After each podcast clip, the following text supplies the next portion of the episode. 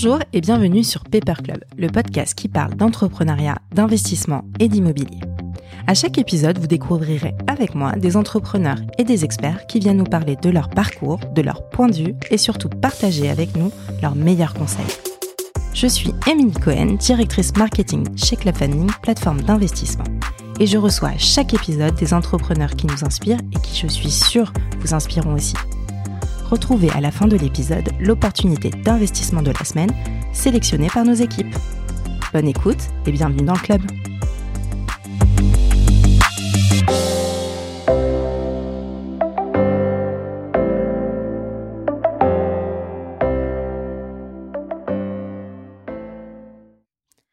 Bonjour à tous, aujourd'hui je reçois Guillaume Autier, CEO de Meilleur Taux. En immobilier, Meilleur Taux est évidemment un acteur incontournable et son dirigeant a un parcours tellement riche qu'il était impossible de ne pas l'inviter sur Paper Club. Alors certes, il le dit lui-même, il n'a pas créé d'entreprise. Mais c'est bien grâce à son parcours, sa vision et sa volonté de mettre le client au premier plan qu'il réussit avec ses équipes à développer Meilleur Taux et donc à entreprendre au quotidien. Bonne écoute Bonjour Guillaume. Bonjour Émilie. Je suis super contente de te recevoir aujourd'hui sur euh, cet épisode de Paper Club. Merci beaucoup. Alors, il est vrai que sur Paper Club, je reçois beaucoup d'entrepreneurs et quand on s'est eu au téléphone au début, tu m'as dit "Ah, moi j'ai pas créé ma boîte." Et je t'ai répondu "Mais au contraire, ça m'intéresse parce que tu justement, tu as repris la direction d'une société qui était quand même très ancrée dans le paysage français et je trouve qu'avoir ta vision, euh, ça va intéresser nos auditeurs et là tu m'as dit "Bon, OK, banco, on y va." Et donc, on va essayer. je suis super contente et je vais te faire une petite euh, une petite confession, c'est que il y a un an et demi à peu près, quand on a commencé à travailler sur ce projet de Paper Club, on avait échangé avec Marc Fiorentino que tu connais bien. Je connais très bien, bien sûr. Ouais, on va en parler euh, certainement. Ouais. Euh, et il m'avait dit alors si vous faites un podcast sur l'immobilier, il faut absolument que vous invitiez Guillaume Audier. C'est très sympa à lui. voilà. Et si vous faites un podcast sur les marchés financiers, il faut absolument inviter Marc Fiorentino. Eh bien, écoute, c'est noté. Euh, tu connais un petit peu euh, le podcast. Donc, si tu veux bien, on commence toujours par une présentation euh, des invités. Donc, je vais te demander, s'il te plaît, de te présenter pour nos auditeurs. Eh bien, bonjour à tous. Je m'appelle Guillaume Autier, j'ai 44 ans. Je suis le patron de Meilleur depuis à peu près un an. J'ai rejoint cette entreprise il y a 4 ans. Et auparavant, bah, j'ai eu un parcours dans, une grande banque qui s'appelle BNP Paribas, où j'ai passé 6 ans. Et puis avant, en fait, j'ai été fonctionnaire, j'ai travaillé euh, pour différentes administrations à Bercy, puis auprès de, auprès de différents ministres. Donc voilà mon parcours. D'accord. Est-ce que tu peux nous dire un petit peu où tu as grandi? Est-ce que tu es euh, parisien euh, de base ou? Alors, je te disais que j'ai toujours pas mal de répugnance à parler de moi. Je préfère parler de la boîte, de nos équipes, de nos projets, de nos clients. Mais voilà, je comprends que c'est un peu la, règle du jeu de ce podcast. Donc, voilà, je vais essayer de, de, faire un effort, de me forcer un peu. Alors, moi, je suis euh, issu d'une région qui est le nord de la France. Mhm. Je suis né à Dunkerque, j'ai grandi là-bas. Euh, on a tous, je pense, euh, des, souvenirs, des images d'enfance qui, vous marquent à jamais. Alors pour moi, c'est la, plage de Malo-les-Bains, à côté de Dunkerque, où j'ai passé des après-midi avec ma famille, mes grands-parents. Voilà, donc c'est vraiment, vraiment ma région. ensuite, j'ai grandi plutôt, plutôt à l'adolescence, pas très loin, dans le Pas-de-Calais, mais mais ça reste, euh, ça reste des univers un peu différents. Euh, vu de Paris, ça peut paraître la même chose. Le Nord et le Pas-de-Calais, en fait, c'est assez différent. Mhm. Euh, et donc, j'ai fait mon lycée et voilà, toute, toute ma scolarité là-bas. Et puis, je suis venu à Paris, en fait, pour faire mes études. Donc, c'est assez classique après, après, après mon bac. Donc, voilà un petit peu le, le tout début du parcours. En fait. D'accord. Et ton parcours académique, alors, quand tu arrives à Paris, tu rentres dans quelle école? Alors, bah, j'ai fait une classe prépa dans un, dans un, lycée parisien, qui est le lycée Louis-Laurent, et puis ensuite une école d'ingénieur. Et puis, euh, alors ensuite, euh, euh, j'ai fait des études peut-être un peu trop longues. Je me dis ça après coup. Je pense que aujourd'hui, on dit plutôt aux gens de rentrer dans la vie active assez vite. Et je pense que c'est un bon conseil. Moi, à l'époque, alors là aussi, on revient un peu à l'enfance les modèles euh, qui inspiraient mes parents, ma famille, c'était des modèles de gens qui avaient fait des études très longues. Et donc, euh, bah, on, on, s'inspire toujours de ça. On suit toujours ça. Mon père me disait, enfin, mon, mon, père avait un, modèle qui était Giscard d'Estaing. Voilà, les grandes écoles françaises, c'était vraiment, vraiment son truc. Donc, c'est un peu, c'est un peu ce que j'ai fait. Donc, euh, j'ai fait après après ma première école d'ingénieur, j'ai fait une deuxième école euh, qui est, qui est l'ENSAE, où j'ai appris euh, en fait la data science. C'est quelque chose qui est très important, qui est évidemment très utile dans le métier que je fais, que je fais aujourd'hui. Et puis ensuite, bah, je suis euh, rentré dans l'administration. Donc là, c'est assez classique. J'ai fait l'ENA, qui est voilà pas tellement une école pour apprendre, mais c'est plus là aussi dans, le système une, une, école qui au fond permet de, déboucher ensuite sur certains, certains, certains postes, certaines fonctions qui sont, et là pour, pour le coup je, je peux le dire de façon très, très libre, en fait très très proche de l'image parfois un peu caricaturale qu'on en a. Si on, si, on, mmh. si on, voit les énarques comme des gens qui très jeunes, à peine 30 ans, sont dans des postes où ils peuvent avoir beaucoup d'impact sur les choses et peut-être sans, trop connaître la vie et sans trop connaître le terrain, bah, cette caricature est malheureusement un peu vraie. Et c'était mon cas, puisque moi, en sortant de, en sortant de l'ENA, je, suis allé donc, dans une administration qui s'appelle la direction du Trésor. Alors, c'est pas le Trésor public, le Trésor, euh, c'est un mot un peu, un peu polysémique dans, l'univers euh, administratif français. La direction du Trésor, c'est l'endroit en fait, où on fait les, lois et les règlements sur le secteur financier. On écrit les lois et les règlements sur les banques, sur les compagnies d'assurance, sur les marchés financiers. D'ailleurs, euh, ces lois et ces règlements sont souvent inspirés de textes européens, qui eux-mêmes sont inspirés de textes mondiaux. Donc en fait, une grande partie des missions de la direction du Trésor, c'est aller à Bruxelles, aller dans tout un tas de forums pour, euh, pour discuter de ces textes. Et bah, c'est ce que j'ai fait. En fait, quand j'ai rejoint, j'ai rejoint le Trésor, je me suis occupé de Solvency II, qui, est, qui était la refonte de tout le, tout le cadre prudentiel des compagnies d'assurance. Et mon rôle, euh, mon rôle consistait en fait à aller à Bruxelles, euh, pour, euh, pour discuter avec mes homologues. Alors c'est totalement grisant, hein, quand je disais le petit côté un peu caricatural euh, du, du, du, jeune Blanc-Bec. moi, j'allais à, à Bruxelles, puis j'avais mon petit drapeau France sur la table. quand je parlais de, de, des positions que je défendais, je disais la France pense que. il y a un côté quand même complètement, complètement décalé. la chose quand même vraiment très très, très grisante qu'on a aussi à cette époque, c'est que bah, les gens avec qui j'interagissais, c'était des grands patrons de, boîtes d'assurance qui, évidemment, euh, eux, bah, jouaient vraiment beaucoup en fait dans cette réglementation. Euh, bah, le patron d'AXA, le patron euh, de Groupama, de la Score, de toutes les boîtes françaises, la CNP, qui euh, bah, interagissent beaucoup avec le Trésor pour euh, dire ce qu'ils pensent, euh, faire des propositions. Et donc on a la chance dans cette administration d'avoir évidemment des, contacts de très très haut niveau avec des gens qui sont très très seniors dans les, entreprises. Donc évidemment, je pense que pour... pour la réglementation financière, ça fait un peu froid dans le dos de se dire qu'on dépend de, de, gens très très jeunes.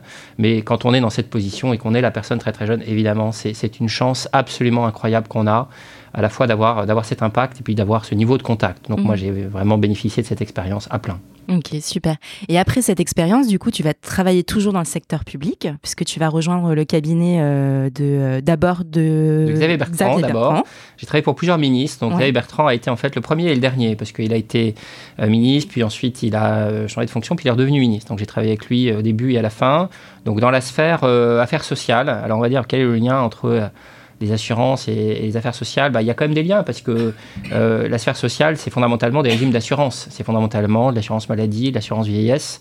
Et donc, alors moi, je me suis occupé d'un sujet auprès de, auprès de Xavier Bertrand et puis d'autres ministres qui lui ont succédé, Xavier Darcos notamment, et puis Eric Woerth qui a été le ministre qui a fait la réforme des retraites. Moi, je m'occupais des retraites, justement. Voilà, j'étais en charge sous, c'était Sarkozy à l'époque, président. Donc, tu étais en, là-bas en 2010. En 2010, voilà. Donc, euh, j'ai fait, je, je, mets évidemment tous les guillemets et puis un petit peu de second degré là-dedans, euh, la, la grande réforme des retraites de Sarko, donc celle qui quand même, quand on regarde avec le recul, euh, c'est la réforme qui, un peu dans l'histoire des finances publiques en France, a eu le plus gros impact. Mhm. On a fait euh, à peu près, euh, enfin, en termes d'impact sur les finances publiques, c'était de l'ordre de 30 milliards par an. C'est juste absolument colossal.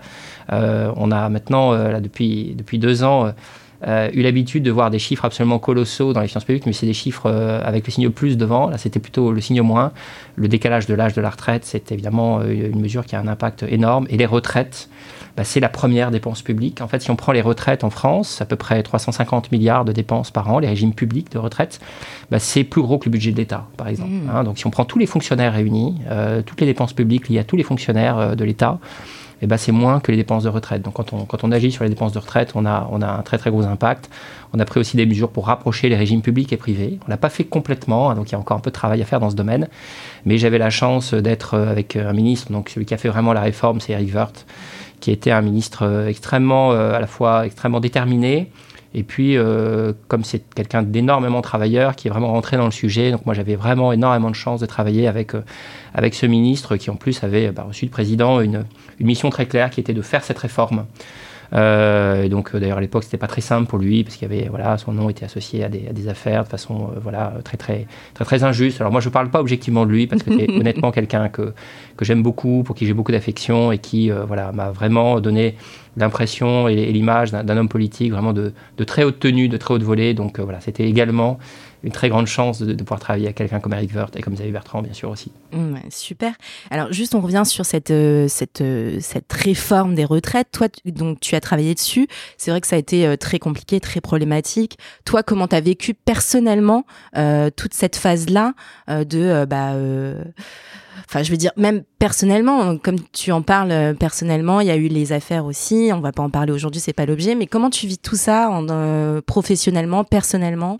Bah, c'est une période euh, où on a le sentiment d'un de, vertige en fait, parce que au moment, alors depuis, il y en a eu beaucoup des réformes des retraites. On a l'impression que ce thème mhm. est très récurrent, mais bon, la grande réforme, il y, a, eu deux grandes réformes. Il y a, eu celle qu'a faite Edouard Balladur, et puis il y a eu la réforme Sarkozy. Donc c'est des réformes qui ont mis des millions de personnes dans la rue. Mhm. Je me souviens d'ailleurs qu'assez régulièrement, quand nous allions à l'Assemblée nationale pour défendre le texte, ben, on traversait des cortèges de manifestants qui, euh, voilà, on ne disait pas trop qui en était, hein, on, on, on, évitait de, faire la provocation, mais ça donne un petit peu comme ce que je disais il y a un instant sur, euh, sur la direction du Trésor, le sentiment que euh, voilà, on a énormément bah, de chances d'être dans un poste comme celui-là, de conseiller un ministre sur un sujet aussi, aussi important, aussi emblématique. Je pense que il faut aussi euh, avoir des gens autour de vous qui, vous évitent de prendre la grosse tête. Parce qu'on peut, on peut très vite se dire qu'on est voilà, dans, un, dans un environnement, euh, dans un, dans un monde où on a un impact sur les choses qui est absolument sans commune mesure avec celui qu'on peut avoir euh,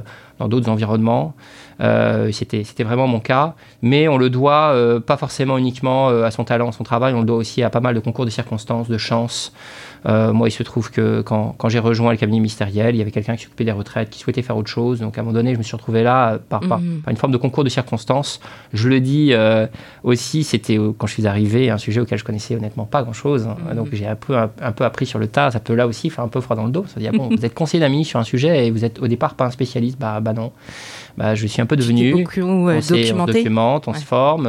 mais, mais au fond, voilà, je pense qu'on a besoin aussi d'en guérir un peu, c'est-à-dire de se dire une fois qu'on a connu ça, et c'est vraiment bah, le système français offre ça à des gens euh, très jeunes, d'avoir d'avoir cet impact, d'avoir ce rôle.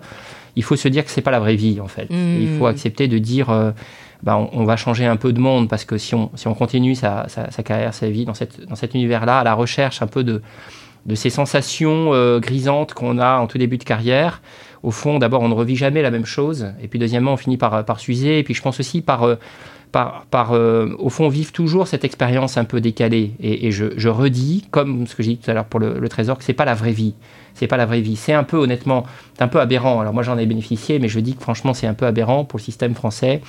Euh, d'avoir euh, uniquement sur la base d'un diplôme, d'une sortie d'école, accès à, de telles responsabilités, à un tel impact. Mmh. donc voilà, je pense qu'il faut à un moment donné avoir un peu la distance de se dire oui, mais euh, on ne fera pas euh, toute sa vie, toute sa carrière là-dessus. Donc, il faut, relancer un peu les dés. Euh, c'est quelqu'un qui, s'appelle Hugues Lebray qui a dit ça dans un de ses livres où il, explique à un moment donné, après tout ce qu'il a fait, le parcours absolument brillant qu'il a eu, la boîte qu'il a recréée, qui est le succès qu'on connaît, hein, le compte nickel. Il, emploie cette formule qui est moi, j'ai voulu relancer les dés, repartir un peu à zéro. C'est une très bonne formule et je pense que ce sont des étapes dont on a besoin notamment quand on a eu la chance que j'ai eue d'avoir voilà, ces, ces, postes. Il faut se dire à un moment donné, maintenant, euh, en fait, pour que la vie retrouve du sens et que la carrière euh, vous, vous apprenne quelque chose, ne vivons pas de cette rente toute notre vie, relançons les dés. Mmh. Et c'est un peu ce que j'ai fait, euh, d'abord chez BNP Paribas, d'ailleurs aussi à, à, plusieurs reprises, parce que le, poste, le premier poste que j'ai eu chez BNP était au fond assez proche de ça, assez proche de l'univers des grands décideurs. Je travaillais avec Jean-Laurent Bonafé en direct, le, patron, le patron de la banque. Mais à un moment donné, relancer les dés pour moi, c'était euh, changer d'univers. Je suis parti à Londres, mhm. dans un environnement où euh, les grandes écoles françaises, ça disait absolument rien à personne, tout le monde s'en fichait, et, au fond, c'était très bien de faire ça. Euh, et puis, puis ensuite, bien sûr, en rejoignant Merto. Mais je pense, voilà, cette idée que on peut relancer les dés, on peut repartir à zéro, on peut se, se questionner se remettre en cause, et que ça fait vraiment beaucoup de bien. Bah voilà, je pense que c'est une, une, idée qui m'est très chère et que, que voilà, j'essaye aussi de faire passer aux gens que je, je, rencontre et, et à voilà, mes collègues, mes partenaires, mes amis. Ouais, super. Et alors, justement, donc, tu arrives chez Meilleur Taux donc, en 2017 Oui. Euh, donc, pour ceux qui connaissent pas, tu vas nous expliquer en détail que fait Meilleur Taux. Euh, donc, Meilleur Taux a été fondé en 1999 par euh, Christophe Kremer. Donc, toi, tu rejoins un quelques années plus tard. Je, suis dans la, la, saison 3 ou 4. euh, voilà. donc il y, a eu effectivement déjà pas mal d'événements depuis. Ouais. C'est ça. Mm. Et tu arrives en tant que, au début, directeur des partenariats bancaires, c'est ça? C'est tout à fait ça. Euh, donc, euh, alors, bah, comment ça s'est fait? Moi, j'avais fait un peu la. Je voulais relancer les dés. Donc, j'étais dans cette dans cette logique-là, de dire je, je, veux changer d'univers. je venais d'une grande banque et je me disais bon, quels sont un peu les, quel est un peu le portrait robot des boîtes pour lesquelles j'aimerais bien travailler? Donc je voulais une boîte beaucoup plus petite, mais ayant quand même, ne partant pas complètement de zéro, ayant quand même déjà une, un impact sur son marché, une marque, une marque connue, un gros côté tech, parce que ça, évidemment, ça me, ça me motivait beaucoup. Euh, et euh, il y avait 3-4 boîtes qui étaient sur ma liste, dont, dont Meilleur Taux. Et là, j'ai fait un truc très très simple, j'ai contacté le patron, tout simplement. Euh, alors, il se trouve que euh, à l'époque, donc la, boîte venait de, de, démarrer un nouveau cycle de LBO avec un actionnaire qui était Goldman. Alors, je mhm. vois aujourd'hui, à l'époque, je n'avais pas les codes, hein, honnêtement, je ne savais pas très bien. Je vois beaucoup de gens qui contactent justement ces fonds, ces actionnaires en disant que c'est probablement la bonne façon d'accéder à des postes opérationnels dans les, dans les participations de ces fonds. Moi, ce n'est pas du tout ce que j'ai fait parce que honnêtement, je ne connaissais pas ce monde du private equity. Donc, j'ai contacté le, patron de la boîte de, de l'époque, qui s'appelle Hervé Hatt, qui, euh, au fond, pour euh, prendre juste un pas en arrière, a a, dirigé l'entreprise pendant en gros une dizaine d'années, entre 2010 et, 2020, euh, à la suite de Christophe Kremer. Alors pas directement à la suite, mais au fond, Christophe Kremer a créé l'entreprise, l'a dirigée pendant, pendant 5 ou 6 ans, euh, l'a revendue au groupe BPCE, et puis ça s'est plutôt un peu mal passé, en fait, pour euh, sans rentrer dans les, dans les détails. Et, le groupe BPCE a, lui-même cédé, cédé, cédé, sa participation à, un premier fonds. RVA est arrivé à ce moment-là. Voilà. Et donc ensuite, il y a un deuxième fonds qui était Goldman Sachs. Et, moi, je suis arrivé en, en 2017 à ce moment-là. Et puis donc, les partenaires bancaires, alors c'était euh, au fond euh, une sorte de, de, plaque tournante de l'entreprise parce que euh, meilleur taux, alors tu m'as demandé les, missions d'entreprise, meilleur taux, d'ailleurs sous le sous l'impulsion d'Hervéat, c'est beaucoup diversifié, mais au fond avec toujours une, une, une, ligne directrice qui est, qui est commune, qui sont les missions d'entreprise. C'est quoi les missions d'entreprise C'est dans les services financiers de faire trois choses. Informer, comparer, accompagner informer, donc vraiment mettre euh, des contenus à disposition, faire des newsletters. On parlait il y a un instant de Marc Fiorentino, c'est mhm. évidemment la, très très bonne illustration. La communauté ultra fidèle de lecteurs de Marc Fiorentino, euh, bah, c'est évidemment très très important pour Merto d'avoir cette mission, j'allais dire désintéressée, d'informer euh, nos clients. Et puis il n'y a pas que des newsletters, il y a évidemment des contenus sur notre site, il y a des calculettes, des outils, des barèmes. Voilà, donc ça c'est très important notre mission. Comparer bah, c'est fondamentalement travailler avec des partenaires, donc soit des banques, des compagnies d'assurance, et en placement bah, des, partenaires, des asset managers, euh, également des compagnies d'assurance en assurance vie. Et donc on a évidemment une mission qui est de référencer un grand panel d'offres. Et ça c'est vrai dans tous nos métiers par opposition bien sûr à des modèles de distribution, disons plus sur les réseaux bancaires, qui sont des modèles où, bah, quand vous allez dans un réseau d'une banque, on vous vend les produits de la banque. C'est un modèle, on a du respect pour ce modèle, mais nous, on offre un autre modèle dans lequel il y a une dimension comparaison qui est évidemment, qui est évidemment très très importante. Et la comparaison, c'est pas que le prix. Le prix est évidemment un élément, mais quand on compare, bah, par exemple, le crédit immobilier, quand on compare une offre de crédit immobilier, il faut évidemment intégrer tout ce qu'il y a autour du crédit immobilier. Il y a l'assurance emprunteur, il y a la banque au quotidien, il y a euh, bah, le, type de banque. Quand on domicilie ses comptes dans une banque, c'est pas pareil de les domicilier euh, dans une banque euh, en ligne comme ING ou bien dans une banque de réseau. Mhm. Donc il faut être très attentif aux besoins de nos clients. Mais la dimension comparaison dans toutes ces dimensions est évidemment une des missions centrales de l'entreprise. Et puis l'accompagnement, bah, c'est les, les conseillers, les gens qui travaillent avec les clients pour réaliser leurs projets et les amener au bout de leur projet, qu'il s'agisse d'un projet de crédit, d'assurance ou de, ou de placement. Donc c'est ça, nos, missions. Et donc euh, bah, les partenaires bancaires, ma première mission, bah, c'était de faire, euh, on va dire, la, mission numéro 2 dans un des métiers de l'entreprise qui, est le métier du crédit. Et donc il y a évidemment beaucoup de sujets bah, purement relationnel, c'est-à-dire évidemment travailler, euh, échanger comme, comme font euh, beaucoup de, gens qui s'occupent du B2B. Mais il y avait aussi, et ça évidemment ça continue, ça s'est plutôt renforcé, beaucoup de projets informatiques en fait, parce que Meilleur Taux, bah, c'est un acteur de la tech qui veut travailler avec ses partenaires bancaires beaucoup par API. Euh, et l'API, c'est devenu évidemment très, très incontournable, très standard dans notre façon de travailler. Donc ça, ça marche dans tous les sens. Récupérer l'information par API, pousser l'information par API, recevoir de nos partenaires bancaires des informations sur l'avancement des dossiers par API. Donc beaucoup de, beaucoup de projets informatiques euh, digitaux passent en fait par, euh, par, les, par, les, par, nos partenaires, par les partenariats bancaires. donc je me suis aussi beaucoup, beaucoup occupé de ça et donc beaucoup d'impact sur le parcours client, etc. Donc ça, ça m'a évidemment euh, donné envie de d'étendre un peu euh, voilà mon, mon, champ chez Meurto et puis là aussi bah, il s'est passé un petit peu ce que je racontais tout à l'heure sur euh, sur les cabinets ministériels. Et j'ai eu un peu de chance c'est-à-dire Hervé hâte à un moment donné lui-même bah, au, moment du changement d'actionnaire a passé la main. Et puis il s'est retourné. Et puis il se trouve que j'étais dans son bureau à ce moment-là.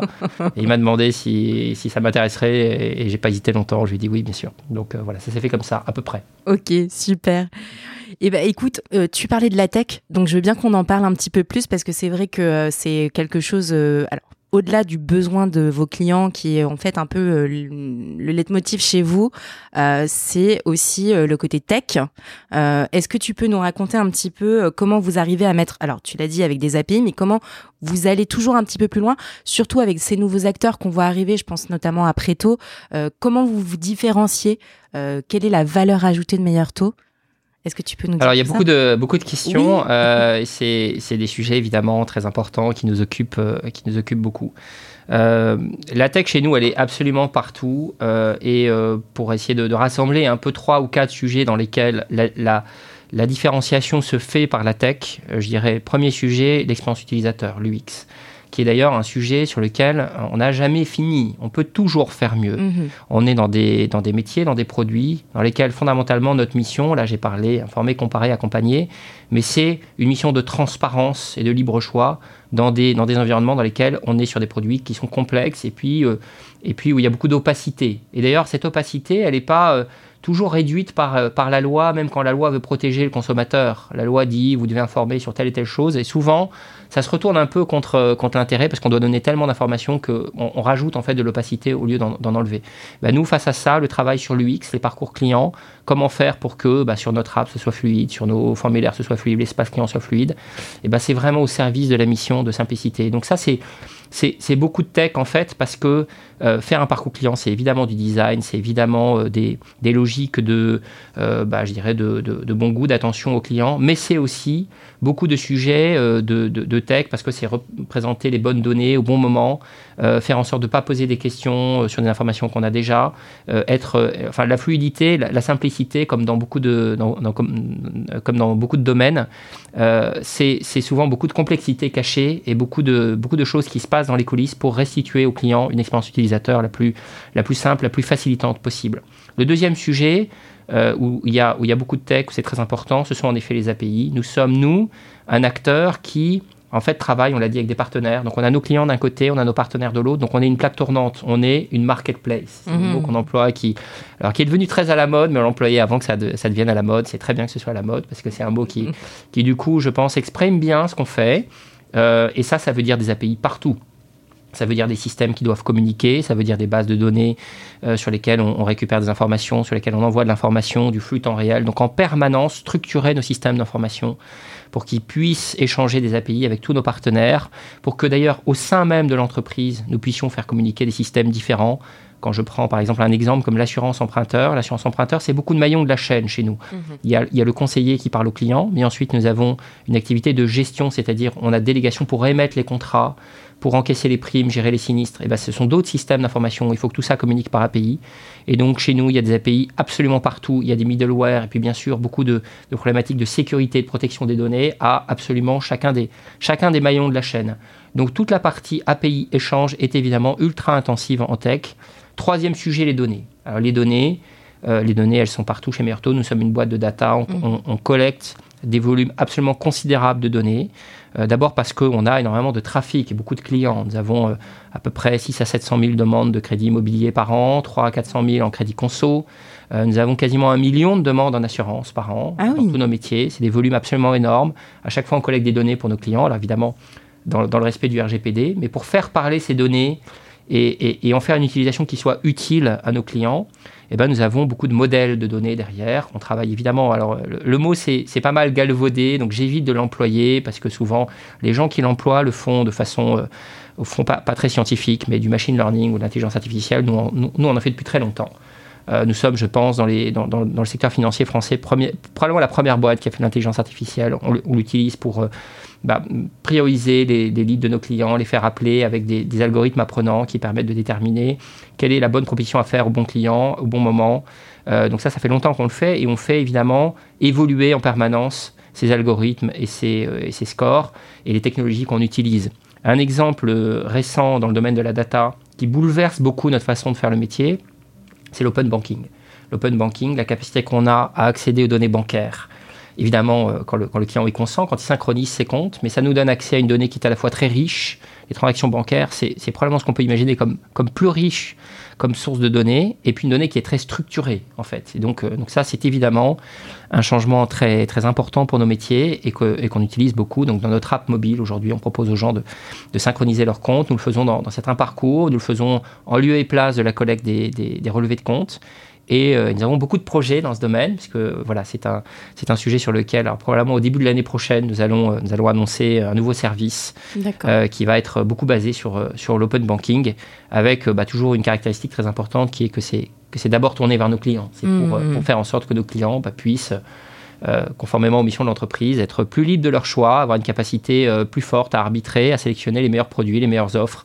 Euh, et donc on, travaille beaucoup à ces sujets. L'open banking est un, est un gros game changer pour nous. Donc voilà, pour sélectionner trois, trois sujets, hein, l'expérience utilisateur, les API, les data. Voilà, voilà trois sujets tech sur lesquels sur lesquels on, a, on a beaucoup de projets et le métier, évidemment, la façon dont nous le faisons a beaucoup évolué avec, avec ces technologies. Mmh. Ok. Et alors, au-delà de la technologie, tu, le disais aussi, vous, restez quand même très intuitif, personnalisé, parce que vous avez encore des agences physiques. C'est peut-être ça aussi qui fait la différence avec, euh, je citais Préto tout à l'heure, mais c'est peut-être ça aussi qui fait encore votre différence. Et au-delà de toute cette tech, ce travail que vous faites en tech, vous restez quand même très proche de vos clients. C'est effectivement très important. Donc on a évidemment des parcours digitaux dans tous nos produits, etc. Mais il est, il est clair, et ça, on a tous les data points qui le montrent, qu'à des moments clés de la vie patrimoniale des gens, et le crédit immobilier est un de ces moments clés, euh, un circuit totalement digital, ça ne fonctionne pas, ça ne transforme pas. C'est la situation aujourd'hui. Je ne dis pas que ça va pas changer, mhm. Mais aujourd'hui, euh, quand, on, fait un crédit immobilier, qu'on engage 20 ans de sa vie, euh, et, évidemment un projet extrêmement important pour, pour, sa famille, pour soi-même, eh ben, on doit parler à un conseiller. Et, par ailleurs, on peut parler à ce conseiller à distance. Donc ça, nous le faisons évidemment. Euh, nous avons des équipes de conseillers à distance.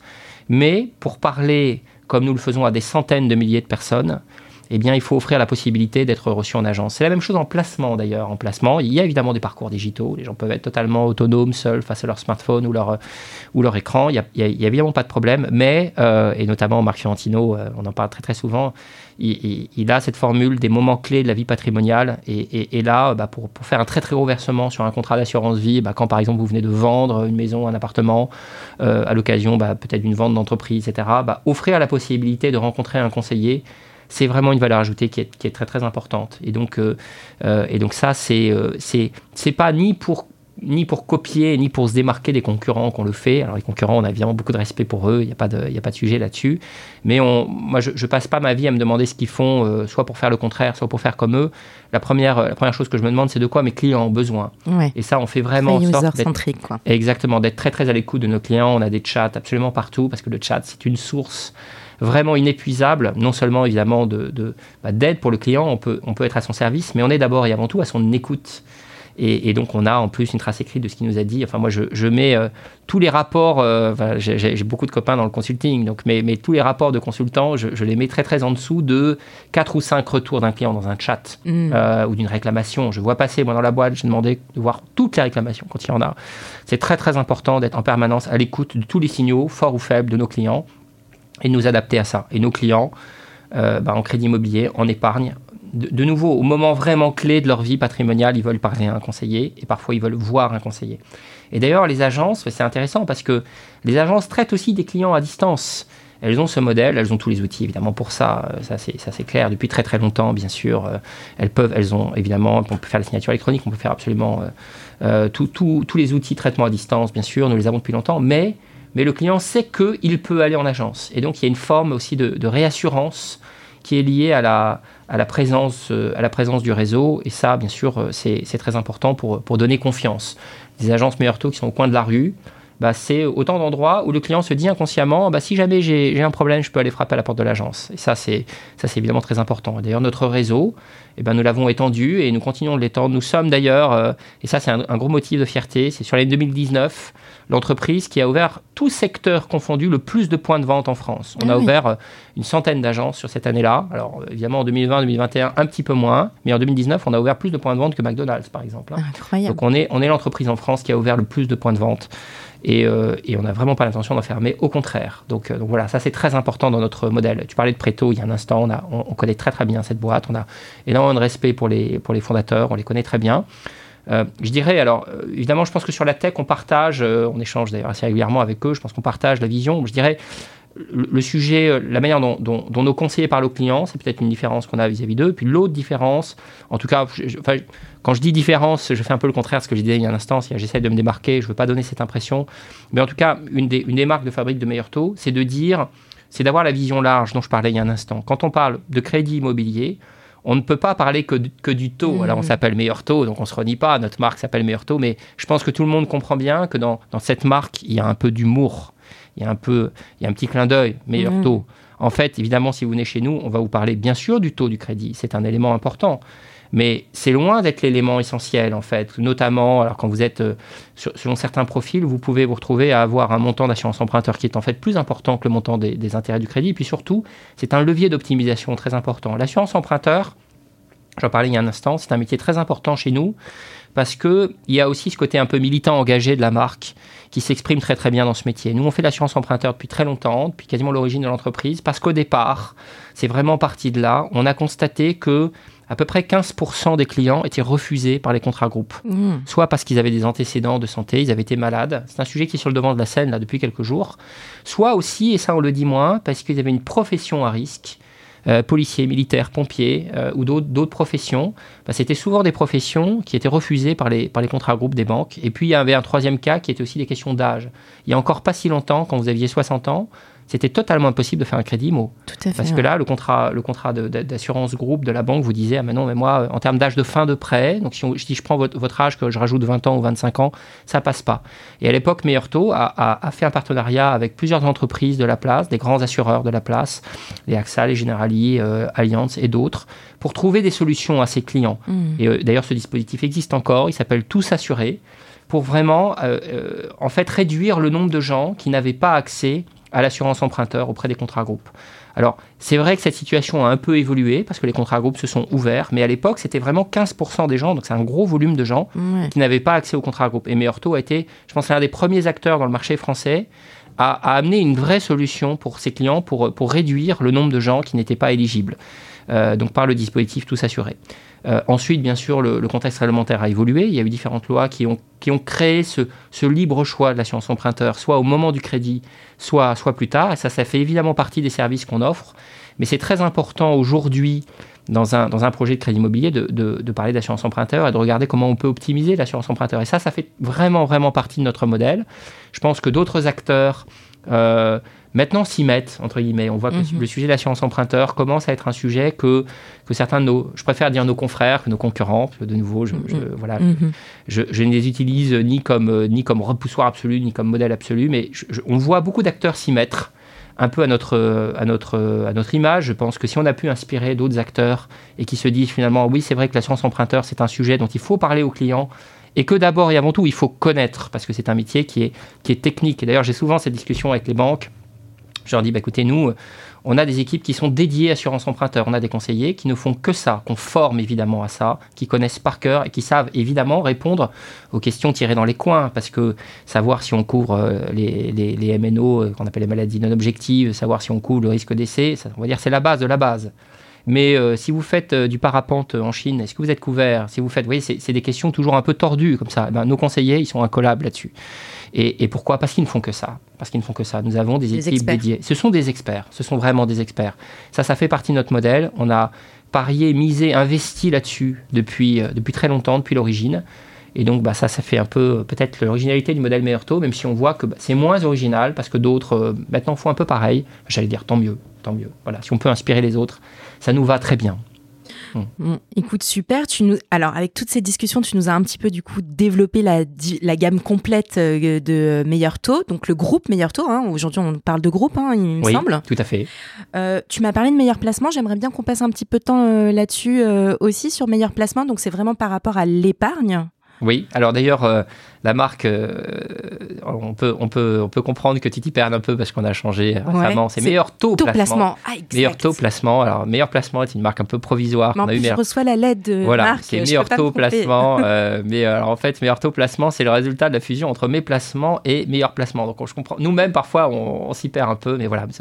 En fait, la marque meilleur taux, nous avons décidé de la, de la décliner dans toutes nos verticales.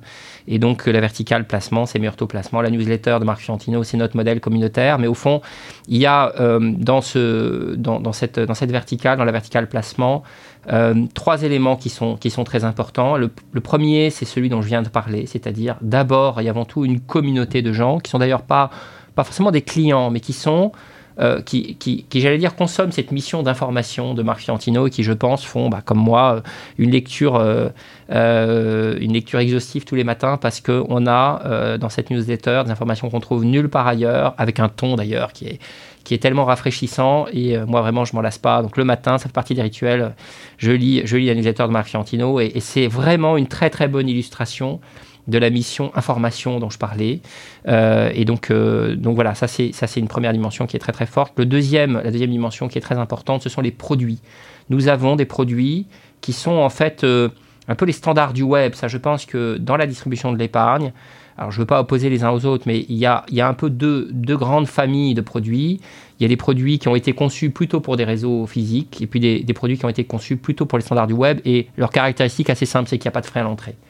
Euh, et ben nous, nous avons entre guillemets résolument choisi notre modèle, nos produits, nos contrats d'assurance vie, notre PER par exemple. On parle beaucoup du PER en ce moment, c'est vrai que c'est un produit qui est, qui est, très bien fait. Donc nous, on croit beaucoup au PER, et donc on, on, on, a fait évidemment des campagnes sur le PER parce que voilà, on pense que c'est un très bon produit, que ça répond à un vrai besoin. Ben, ce sont des produits sans frais à l'entrée, c'est un peu euh, voilà, notre ADN. Donc les produits sont des produits des standards du web et qui, euh, vont le rester. Donc ça, on, a évidemment cette marque de fabrique. Le troisième, euh, le troisième élément dans, dans le modèle placement, bah, c'est un peu ce qu'on a dit, c'est-à-dire Évidemment, un modèle digital pour les clients qui, euh, qui sont appétents et donc euh, bah, tous, les, tous les projets dont je parlais, le travail sur l'UX en permanence, le, travail sur les parcours digitaux, le travail sur les data, mais aussi, et ça c'est l'originalité de notre modèle, la possibilité de rencontrer un conseiller dans une agence. Donc des conseillers en gestion de patrimoine. Des conseillers en gestion de patrimoine qui sont dans des agences, comme on l'a dit, dédiées. Ils ne font, pas du, ils font pas du crédit à côté ou de l'assurance emprunteur à côté, ils ne font que du placement. Nous avons des agences dédiées, il y en a sept aujourd'hui.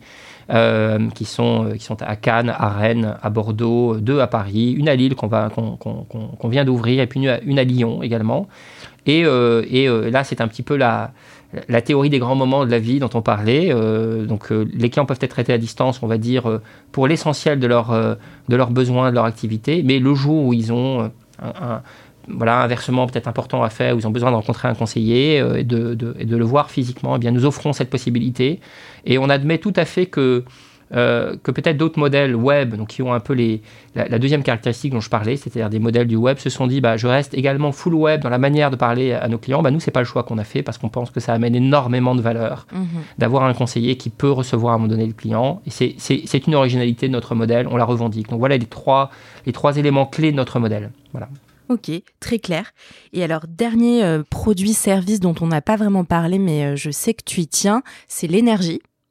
Oui, c'est un beau produit, l'énergie. Alors, pardon, je te laisse poser ta question. Non, mais... j'embraye tout de suite. Eh ben, Non, tu fais bien. Vas-y, parle-nous-en. Alors, c'est euh, c'est un produit qu'on a lancé en organique il y a à peu près, il y a à peu près un an et demi, avec, avec une plateforme de conseillers là aussi qui sont spécialisés dans le domaine. Alors, l'énergie, c'est à la fois euh, un produit qui est, euh, euh, dans le prolongement des autres. Donc c'est assez naturel de parler d'énergie quand par exemple quelqu'un vient faire un regroupement de crédit et qui vise fondamentalement à optimiser une pression instantanée sur son budget. Eh bien, lui parler évidemment de ses crédits en cours, faire un regroupement de crédit, mais lui parler aussi du reste de ses charges récurrentes dont l'énergie fait partie, eh bien, ça fait, ça fait partie, on considère, de nos, de nos, de nos missions. Donc, donc c'est un, un produit qui est bien dans cette mission qu'on peut avoir d'optimiser les, les, charges de nos clients. Et puis, euh, je dirais, l'énergie, c'est un, produit qui, pour, euh, pour quelqu'un comme nous, qui est un comparateur, puis qui, travaille beaucoup sur le libre choix euh, du fournisseur ou, le libre choix du partenaire, je dirais c'est un, un, marché qui est assez mature parce que souvent, enfin, j'ai coutume de dire que pour qu'un marché offre vraiment un libre choix à, un client, il faut en général trois ingrédients qui sont, qui sont un, peu, un peu toujours les mêmes dans tous les marchés. Premièrement, il faut une réglementation qui le permette. Euh, deuxièmement, il faut un régulateur qui, euh, évidemment, euh, favorise, alors, j'allais dire favorise personne, mais traite un peu tout le monde à égalité, ne traite pas de la, ne, mette pas une prime sur les gens qui, qui, sont déjà dans le marché versus les nouveaux entrants. Et puis, troisièmement, bah, il faut des acteurs qui viennent contester ce marché. en énergie, c'est exactement ce qui s'est mhm. passé. Il y a eu un régulateur, il y a eu une loi, et puis il y a eu bah, évidemment des acteurs comme, comme Total Direct Energy. On va dire les télécoms, c'est un peu pareil, avec Free, avec des acteurs comme ça. Donc voilà des marchés qui sont euh, des, très belles illustrations euh, du fait que bah, simplement en faisant bien marcher un marché, si je puis dire, pardon pour la répétition, mais en faisant bien fonctionner un marché, en faisant en sorte que le marché fonctionne bien, eh bien on rend du pouvoir d'achat en fait. aux, clients. Et dans ce débat aujourd'hui sur, sur le pouvoir d'achat, qui est un, débat un peu récurrent dans le monde politique, et où souvent, alors je, je, serais évidemment très très mal placé pour donner des conseils aux hommes politiques, mais je trouve que souvent on se fait enfermer, les hommes politiques se font enfermer dans un dilemme euh, entre euh, est-ce que, tu, est -ce que tu distribues de l'argent public ou est-ce que tu n'en distribues pas? Et on dit, bah, si tu n'en distribues pas, euh, tu n'es pas pour le pouvoir d'achat. Et si tu en distribues, tu es pour le pouvoir d'achat. Souvent, le, débat est un peu simpliste et se résume à ça. Mhm. Nous, je pense que dans nos différents métiers, on a l'illustration du fait qu'il eh ben, y a une façon de donner du pouvoir d'achat. C'est juste faire en sorte qu'un marché fonctionne bien. Mhm. et j'ai parlé des marchés de l'assurance. Et l'énergie est une bonne illustration parce qu'on peut dire que c'est un marché bah, qui fonctionne plutôt pas trop mal, en fait, dans lequel il y a une vraie possibilité de, de, de libre choix. Euh, bah, nous, fondamentalement, le côté un peu, un peu militant, un peu engagé de Taux consiste à ce que, ou vise à ce qu'il en soit un peu de même dans, euh, dans toutes nos verticales. Fondamentalement, la cause qu'on défend, c'est que bah, les, clients aient accès vraiment à, un panel d'offres larges, à une bonne information qui leur permet de choisir en, bonne connaissance de cause. Et, et, ce faisant, on a souvent un impact sur le pouvoir d'achat du client final qui est incomparablement plus important que si on distribue euh, telle allocation ou tel chèque. Alors il faut évidemment, moi ayant été conseiller dans la sphère sociale, euh, je suis, je ne vais pas dire qu'il faut mettre à bas le système social français, mais souvent je trouve que le débat politique évince complètement cette dimension. Euh, quel marché pourrait-on faire mieux fonctionner en fait mmh.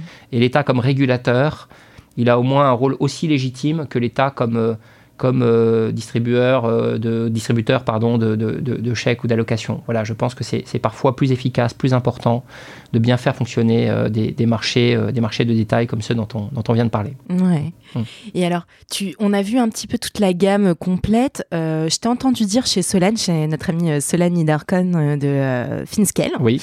que tout était assez homogène, alors que moi, je m'étais dit que bah, parce que le crédit IMO, finalement, on vous connaît beaucoup plus de manière historique sur ce, sur ce, ce, levier-là, je m'étais dit, mais en fait, je, je pensais je pensais que c'était vraiment euh, ce qui faisait le plus de, enfin de, de pourcentage euh, en termes de. Et en fait, je t'ai entendu dire que non, c'était assez homogène. Oui, on a un modèle euh, qui est. Je sais que je surprends toujours en disant ça.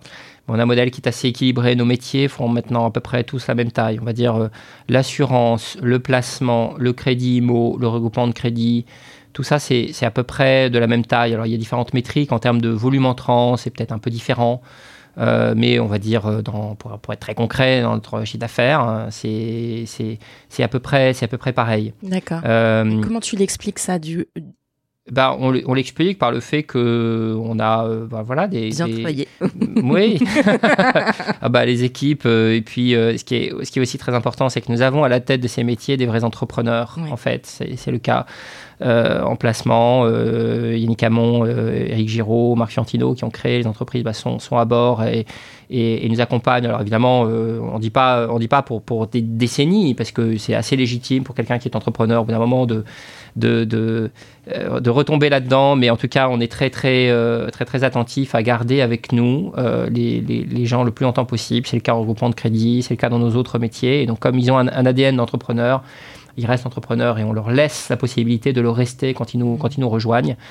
Je parlais par exemple du regroupement de crédit, métier pas forcément le plus connu du grand public, mais c'est un métier très important pour nous parce qu'on sait qu'il rend, une vraie mission euh, aux clients. Et, bah, euh, on, a, on a une entreprise euh, donc dans, notre, dans notre groupe qui, qui a rejoint le groupe il y a à peu près 5 ans et qui en 5 ans a quadruplé de taille avec mmh. toujours le même patron qui a créé cette entreprise il y a 20 ans et qui, qui continue de la diriger au sein du groupe qui s'appelle Jérôme Donné euh, et, c'est merveilleux d'avoir des gens euh, comme, comme, lui, euh, comme lui à bord, parce que voilà, c'est, c'est, un entrepreneur. Moi, le, parcours que j'ai raconté au début, avec les costumes gris et les cravates et, et, et, l'ENA et tout ça, montre assez que moi, j'ai, un, parcours, un environnement un petit peu différent pour l'instant.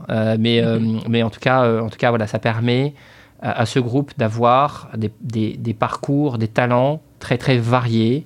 Et ça, c'est évidemment une très grande richesse pour nous. Mm. Ok. On va parler de, des axes de développement. Tu en as un petit peu parlé, tu as un produit qui va bientôt sortir. Euh, on a parlé de tes clients, on est très enfin on est très euh, B2C.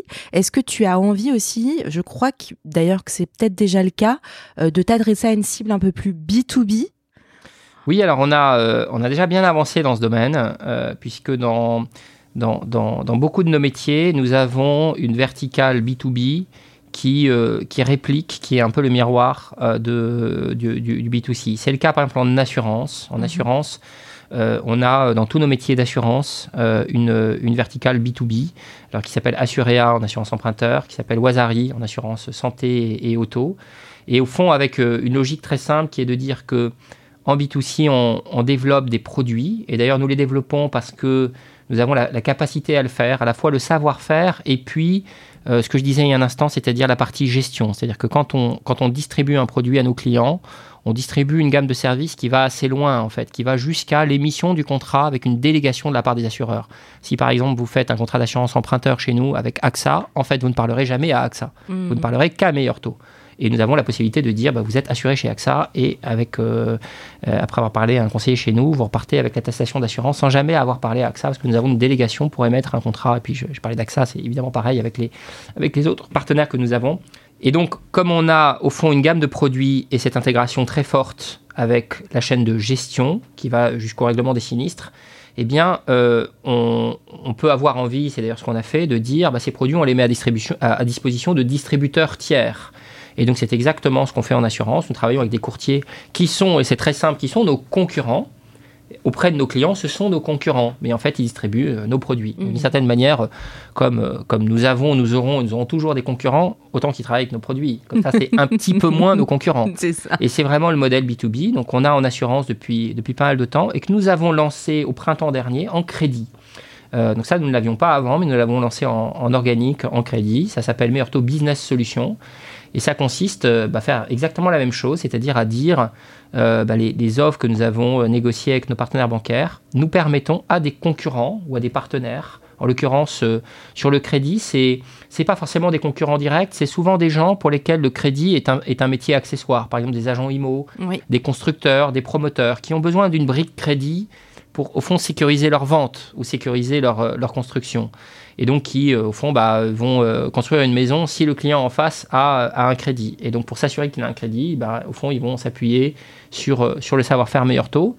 Et puis l'autre élément qui est important, c'est qu'il y a évidemment le produit, c'est-à-dire il y a le crédit lui-même, mais il y a surtout les outils.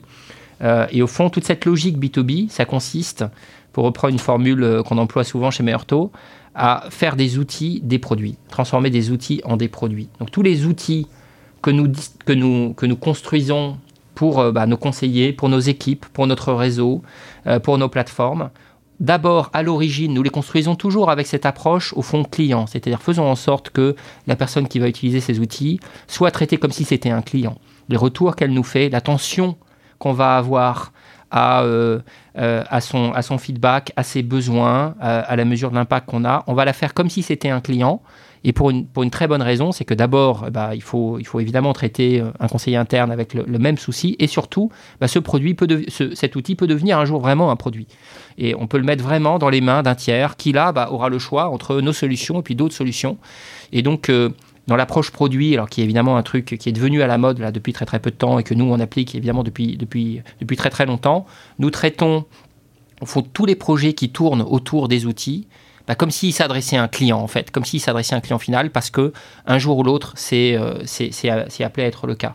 J'ai parlé là il y a un instant de tous nos projets dans les data, l'analyse des relevés de compte, tout ce qui est autour de l'open banking, tous les modèles de données qu'on peut construire, évidemment euh, tous, les, modèles apprenants sur la détection de fraude, le, profilage des clients, etc.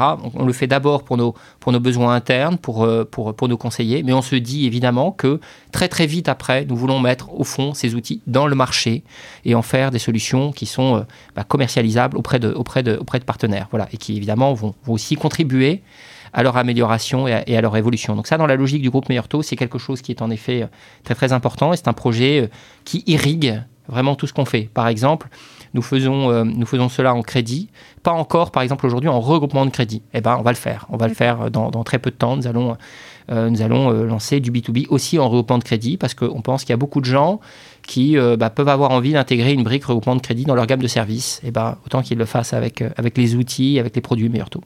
Ok, ok, très clair. Et alors, petite question, euh, tu es très ancré, enfin Meilleur Taux est très ancré aujourd'hui euh, dans le paysage français. Est-ce que vous avez une envie d'aller euh, vous internationaliser, peut-être d'abord européaniser? Est-ce que ça c'est une volonté? Alors, euh, on a euh, eu beaucoup de choses à faire et, on n'a pas eu tellement le temps de, réfléchir en termes d'internationalisation. Jusqu'à présent, on l'a pas fait. Je ne dis pas qu'on ne le fera pas. On l'a pas mis en top priorité sur notre feuille de route parce qu'on pense qu'il y a encore beaucoup de choses à faire dans le marché français et que ce qu'on est en train de construire euh, va, va aller assez nettement au-delà de ce qui existe.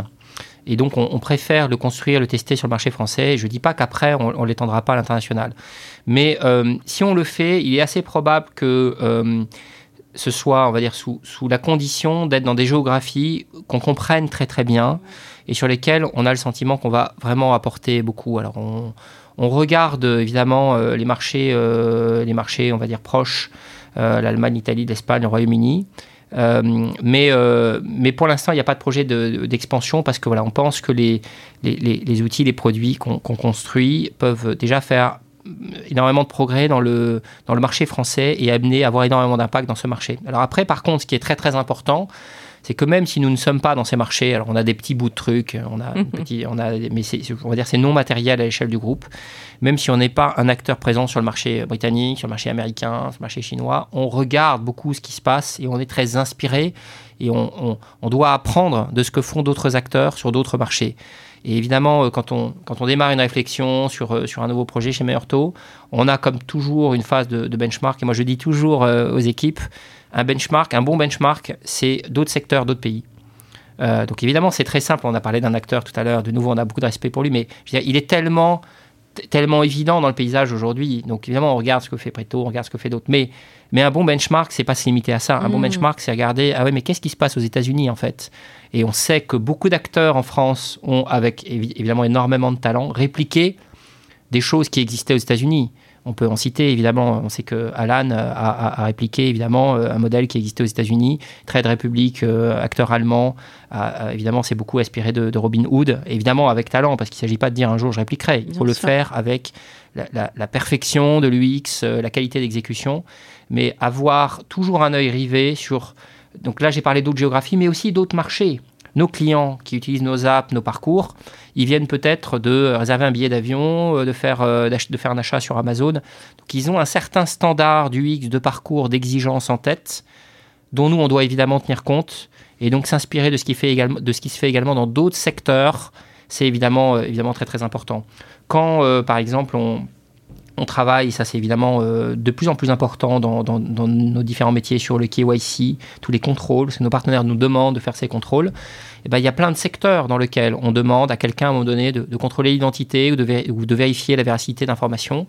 Eh ben, les meilleurs UX qu'on a trouvés euh, dans, dans, ce domaine, elles sont ni dans les services financiers ni en France en fait. On a, on a je peux raconter l'histoire, on a, on a vu un site de jeu en Thaïlande qui avait un parcours ultra bluffant euh, et donc voilà, c'est intéressant. Alors l'exemple est peut-être un peu, un peu anecdotique, mais c'est très important d'avoir toujours une vision qui va au-delà des frontières. Je ne dis pas que ce qu'on fait en France n'est pas inspirant. Je pense qu'on a au contraire, et on le réalise avec euh, toute la, tous les mouvements autour de la French Tech qui, moi, me semblent vraiment extrêmement positifs. On a évidemment énormément d'entrepreneurs de très grand talent, mais je pense que tous ces entrepreneurs, si on les, si on les interroge, c'est tous des gens qui, à un moment donné, regardent euh, et, ont des sources d'inspiration qui sont en fait extrêmement larges, au-delà de leur secteur, au-delà de leur géographie. Voilà, ça c'est très important dans notre ADN aussi. Et puis bien sûr, notre, notre actionnaire nous y aide parce que nous, on a un fonds américain à notre, à notre capital. Euh, c'est un fonds américain qui est lui-même investi. Euh, d'ailleurs, je, l'ai appris au moment où ils sont arrivés au capital. C'était l'un des, des premiers actionnaires d'Alibaba. Ah je pense que assez peu de gens savent que Alibaba, au début, avait un fonds de la Silicon Valley.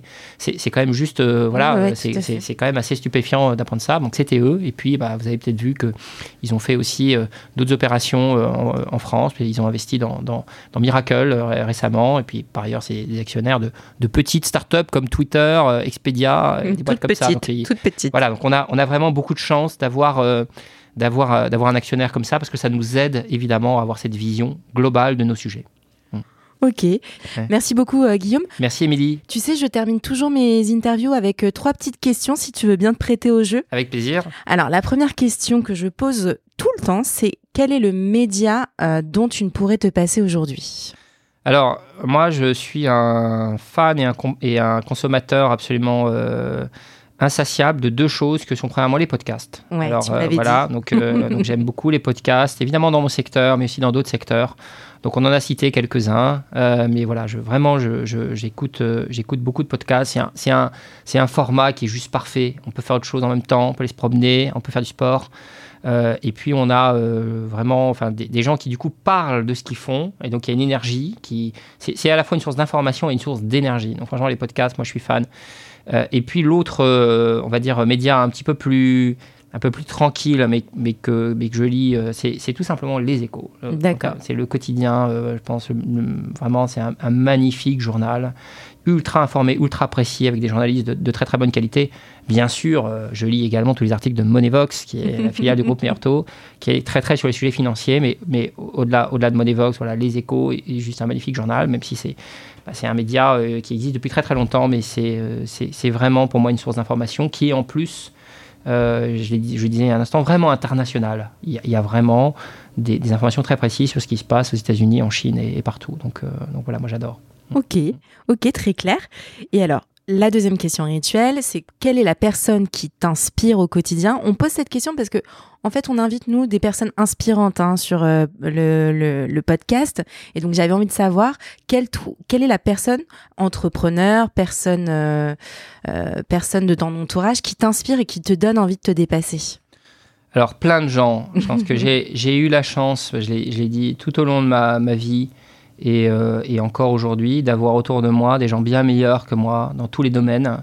Et donc, je dirais, les premières personnes qui m'inspirent, c'est les gens avec qui je travaille. Euh, voilà, vraiment, les gens autour de moi, avec qui j'échange. Là, avant de venir, je faisais un point avec mon, data scientist. Euh, bah, voilà, je, je suis juste tellement heureux et j'ai tellement de chance de pouvoir échanger avec des gens comme ça. Donc, dans mon équipe, il n'y a que des gens qui m'inspirent et j'ai choisi pour ça et comme ça. Euh, deuxièmement, euh, deuxièmement euh, bah, ma famille, mon épouse, c'est juste quelqu'un d'hyper inspirant. Donc quand j'ai un doute, c'est toujours à elle que je fais appel et elle a toujours, toujours mon conseil. Alors après, j'imagine que le sens de ta question, c'était un entrepreneur, etc. Alors c'est pareil, il y en a des tonnes. Je dirais, pour prendre un peu, alors bah, c'est pas très original, mais quand même, je le dis, bah, quelqu'un comme Elon Musk, quand, on, quand on se dit, et je pense que ça nous arrive tous, à un moment donné, ah mais ça, franchement, c'est très dur, c'est pas possible. Là, on se pose et on dit, oui, il y a quelqu'un qui à un moment donné euh, s'est dit, moi, je vais faire attirer des fusées, je vais construire des voitures électriques, et qui l'a fait? Et là, on se dit qu'en fait, il n'y a pas grand-chose d'impossible, en fait. Donc, euh, le fait qu'il ait fait ce qu'il a fait euh, est, juste pour tout le monde une source d'inspiration qui repousse les frontières du possible. Et donc, c'est pas très original, mais honnêtement, c'est juste voilà, une, source d'inspiration. Et en France, bah, des entrepreneurs qui font des choses ultra inspirantes, il y en a plein. Pour en citer juste un, par exemple, quelqu'un comme Mathieu Nebra, Open Classrooms est une boîte extraordinaire, euh, apporter euh, à tout le monde un savoir euh, universel sur tous les sujets à portée de main, ultra accessible. Honnêtement, il n'y a, y a, y a, pas tellement plus de, belles causes que, que, que, celle-là. D'ailleurs, nous, on, est chez Meyorto un gros consommateur d'Open Classroom parce qu'on a quelque chose qui s'appelle le droit au MOOC mhm. qui permet à, à tous à la meilleure taux d'accéder à tout le catalogue Open Classroom pour se former, y compris sur son temps de travail, parce qu'on considère que ça fait partie des missions de l'entreprise. Donc voilà, euh, par exemple, lui et, c'est évidemment son cofondateur, voilà des gens ultra inspirants et, et, on voit d'ailleurs que dans leur, euh, dans leur vie, ils ont aussi ce côté très très engageant, très extrême. Euh, qui, qui, qui, est aussi très inspirant et j'aurais pu citer évidemment d'autres gens mais voilà je pense qu'Open Classrooms est une, une, boîte que, que j'extrais parce que sa mission me semble extrêmement inspirante et, moi-même je suis un, gros consommateur de, de, MOOC sur Open Classroom. Ok, ok super. Et dernière question, c'est est-ce que tu nous recommande un invité euh, pour le podcast, un acteur de l'immobilier euh, qu'on devrait inviter donc euh, sur ce podcast? Il y en a plein, parce que je pense que c'est un secteur dans lequel il y a plein de gens, plein de gens talentueux. Pour en citer un que j'ai rencontré il y, a, il y, a, peu de temps et qui est un vrai entrepreneur très talentueux, c'est le, fondateur d'une boîte qui s'appelle Selexium, qui s'appelle Stéphane Debert. Voilà un vrai un vrai créateur d'entreprise qui a, euh, on voit d'ailleurs, hein, les, créateurs d'entreprise, entrepreneurs, quand ils parlent, ils ont une lumière dans les yeux euh, un, peu, un peu spéciale, ils ont, ils ont une façon de parler, et puis surtout, ils, ils, vous exposent jamais les problèmes. Ça, c'est un truc vraiment que j'ai constaté, c'est toujours des gens qui raisonnent par ambition, par objectif, par euh, j'entraîne les gens. évidemment, ils ont surmonté des, des, montagnes, mais en fait, ils n'en parlent jamais parce que parce que c'est des gens qui ont une telle énergie et lui il en fait vraiment partie. Donc voilà, voilà un exemple parmi d'autres. Eh bien, c'est noté. Merci beaucoup, Guillaume. Merci beaucoup, Émilie. À très vite. À très bientôt. Ne partez pas tout de suite. Nos équipes ont sélectionné pour vous une opportunité d'investissement qui devrait vous plaire. et on vous la présente sans plus tarder. Bonjour à tous, je suis Paul-Éric Perchaud, directeur du crowd investing chez Club Funding. Je vais vous parler de Super Club, une nouvelle forme d'investissement locatif proposée sur Club Funding en partenariat avec Colonize, fournisseur de solutions de logement innovantes et leader du co-living en France. Super Club permet de vous constituer un portefeuille diversifié d'appartements en colocation dans des villes à forte demande locative partout en France. Sous la forme d'une obligation simple, vous bénéficiez d'un versement fixe de coupons mensuels et d'un intéressement à la plus-value lors de la revente de l'actif. Le coupon est indexé sur la rentabilité nette de chaque appartement, augmenté de 1,5% grâce à l'effet de levier. L'intéressement sur la plus-value vous permettant de bénéficier d'une prime de remboursement en plus des coupons déjà perçus. Le ticket d'entrée est de 1000 euros, avec possibilité de récupérer votre capital en cas de besoin. Cet investissement dispose d'une fiscalité simple à la flat tax, non soumis aux revenus fonciers ou à l'IFI. Le sous-jacent est donc constitué d'appartements entre 80 et 120 mètres carrés qui pourront accueillir entre 3 et 6 colocataires. Chaque appartement est méticuleusement sélectionné par nos équipes et celles de Colonise et fait l'objet d'un réaménagement adapté aux goûts et aux besoins des étudiants et jeunes actifs. L'emplacement étant primordial, il se situe systématiquement à moins de 10 minutes à pied des transports en commun et proche des grands pôles universitaires et bassins d'emploi. La gestion locative, clé en main, est intégralement assurée par Colonise. Superclub vous permet donc de bénéficier des avantages de l'investissement locatif sans contrainte. Pour rappel, le rendement n'est pas garanti, les offres de financement participatif comportent des risques, notamment le risque de perte en capital et d'illiquidité. Rendez-vous chaque semaine sur clubfunding.fr pour découvrir les opportunités Superclub. Merci d'avoir écouté cet épisode de Paper Club réalisé en collaboration avec Cosa Vostra. Si vous avez apprécié ce podcast et vous souhaitez découvrir nos opportunités d'investissement, je vous invite à vous abonner, à le partager, à le commenter ou même encore à le noter sur votre plateforme de podcast préférée. À très bientôt pour un nouvel épisode de Paper Club.